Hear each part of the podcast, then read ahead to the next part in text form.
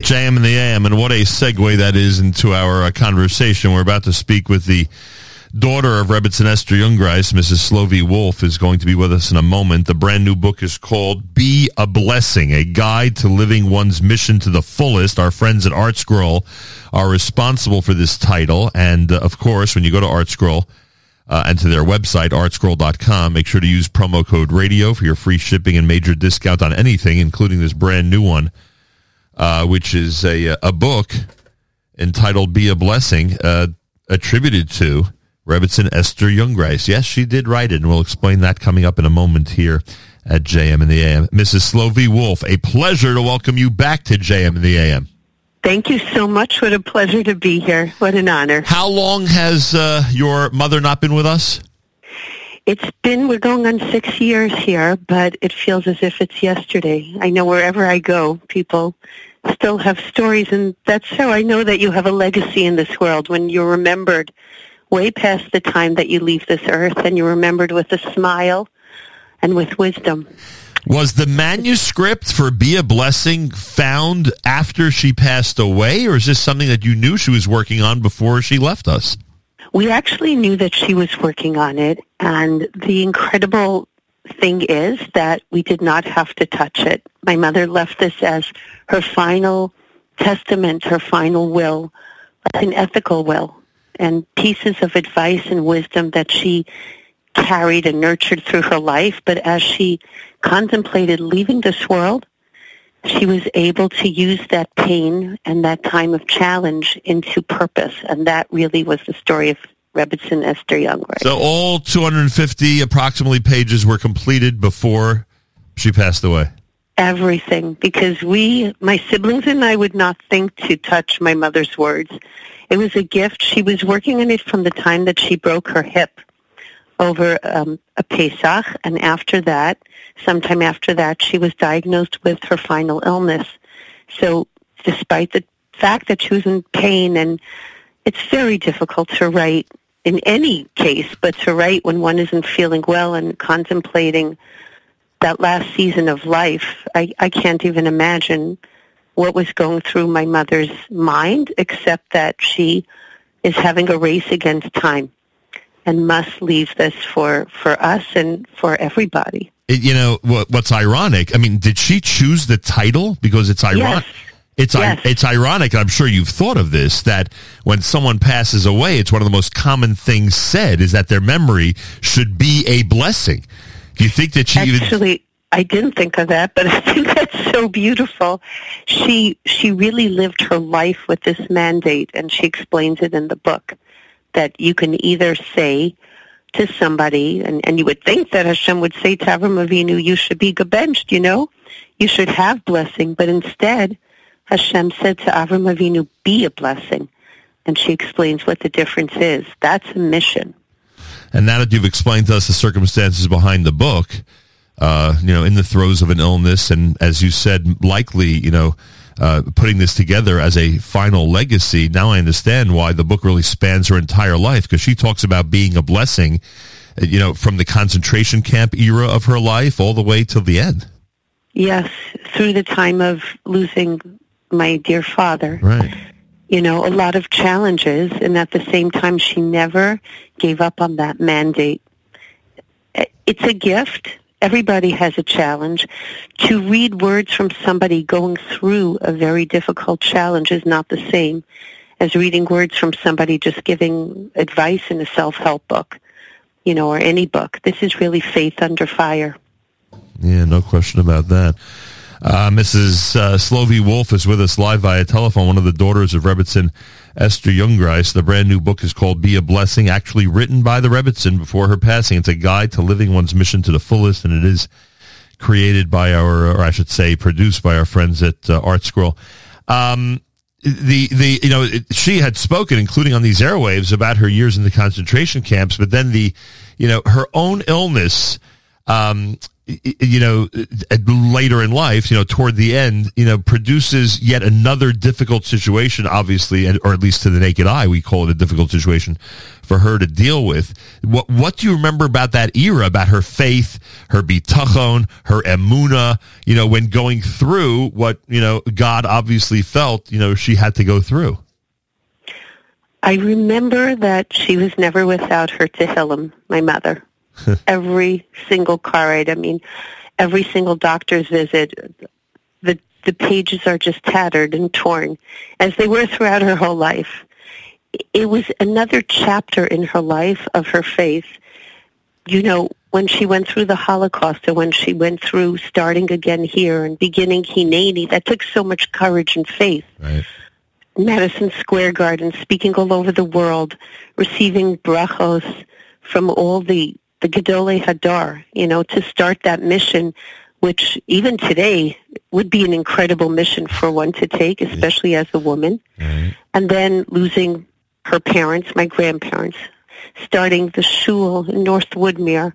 Today, North Woodmere is a vibrant community, but when we lived there, you know, we were like the only frum families besides those who moved there from my parents. Right. And all that took tremendous faith and courage. And then the illness of my father still going on strong throughout her life. And that was just the story of my mother's life. She was only just focused, super focused on her mission in this world. And in fact, when she received the diagnosis of her illness, she said that the only thing she wants to do is teach. And she said that to the doctor. We were all with her. And she said, I just have one question. He said, any question? She said, yes. Can I still teach? Can I still speak? That was her whole life. The biography, it's called Rebbetzin Jungreis, right? The biography? I mean, you and I spoke about it on the air. That's the, the Rebbetzin. Oh, the Rebbetzin. Yeah. I apologize. Right, the Rebbetzin. That's okay. I, am mentioning it only because as you recount, recount and recall for us all these encounters and the different parts of her life, I have to highly recommend that book again. because, yes. because people who have not discovered it yet need to read it. These stories, I mean, the Madison Square Garden one, you and I had a chance to talk about the history behind all of that. Uh, but the book outlines it so well and, and describes the challenges through her own voice, really really the challenges that she had gone through, uh, you know, with an episode like that. And, you know, as you said, all these things that she undertook, all these amazing and incredible accomplishments, all came with challenges and hurdles and difficulties. But her emuna, her faith just kept her going. It's as if God was pushing her through every single door. Absolutely. And you felt it when you were with her. The truth is that my mother was very down to earth despite being on such a higher plane, and that's why so many people from so many walks of life related to her. Yeah. So here again, there's this challenge, and my mother writes about it with her heart. So it's so relatable because who does not go through challenge? I think I told you the only, I mean, not the only, because there were a few encounters, but uh, we, we had the privilege of spending Pesach with your parents in the 1990s.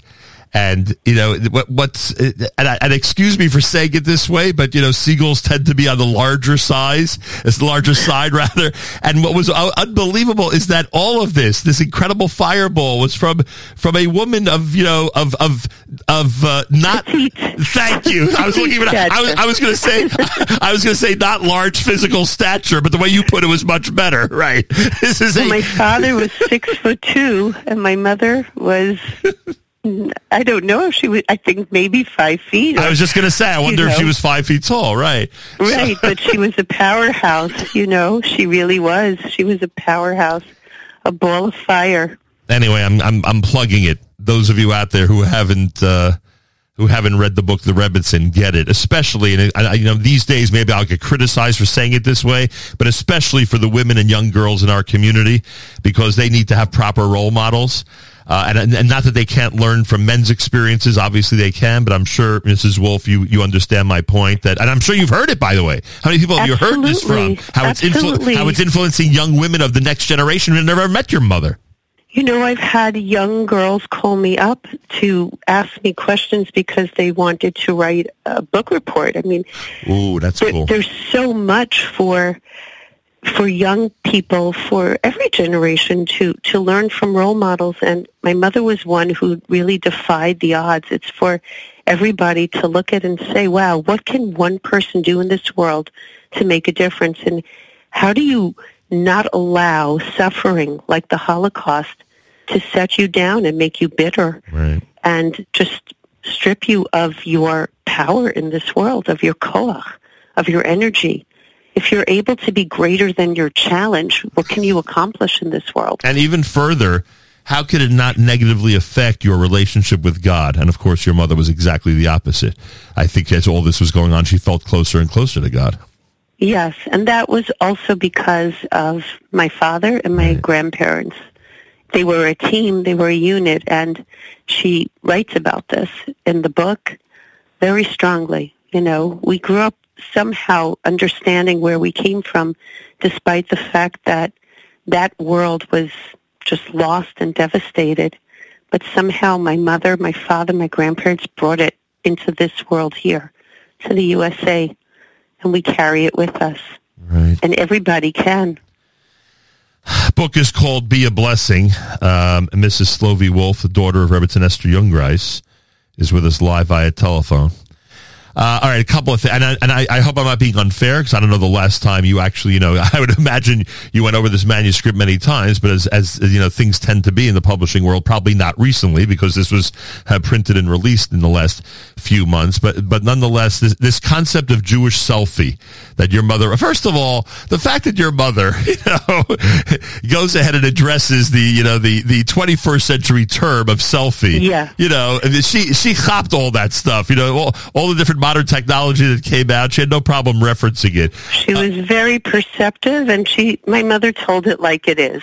What is her? Uh, what what do you? Can you explain to this audience what she meant by a Jewish selfie and God entering one's heart?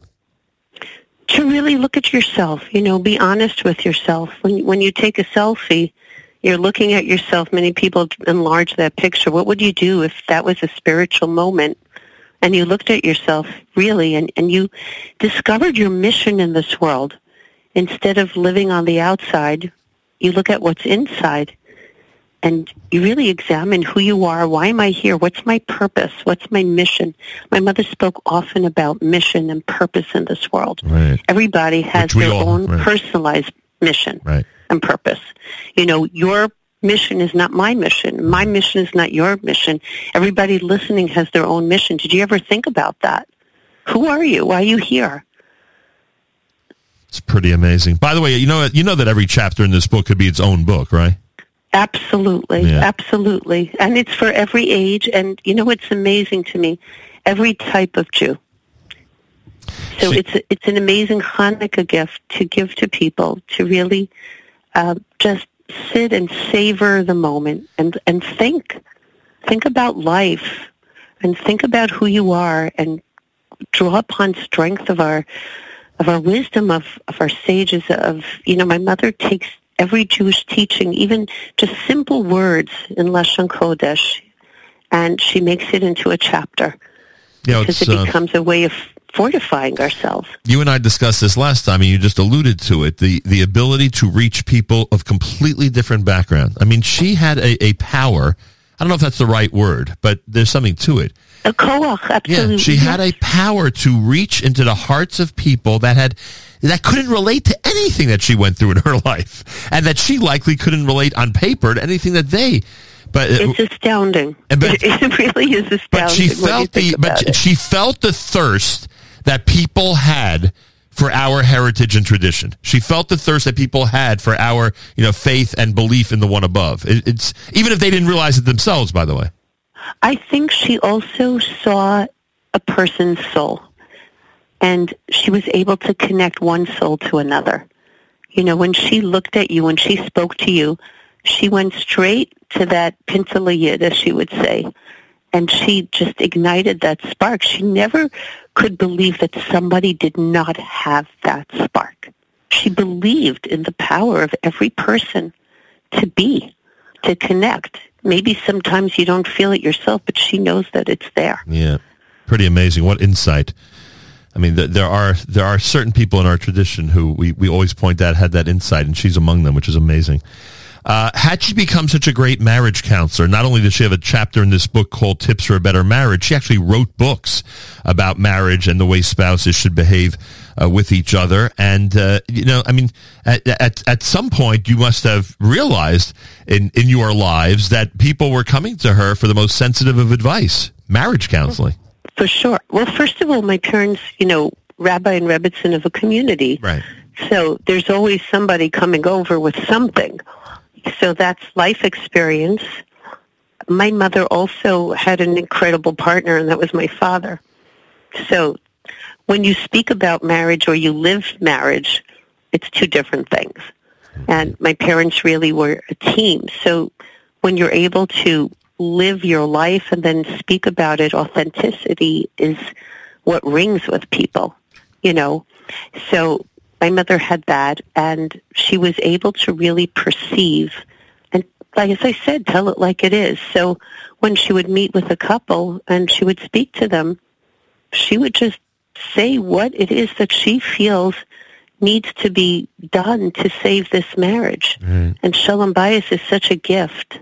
It's such a gift that unfortunately becomes disposable and easily discarded. If you can help your Shalom Bayis, why not? So there's a whole chapter just on making your Shalom Bayis work. And of course, the next chapter, ironically, or I'm sure purposely, is raising children in our culture.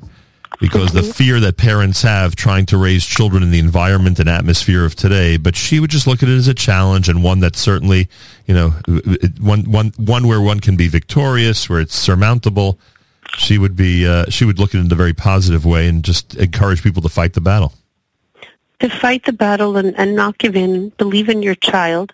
And at the same time, you know, my mother very strongly stood for derech eretz. You know, if somebody would come in with their child, often it would happen, and the child would be angry and sitting there, and they would talk about their parents in front of them and say about their mother, you know, she. Well, she said, and my mother would say, who is she?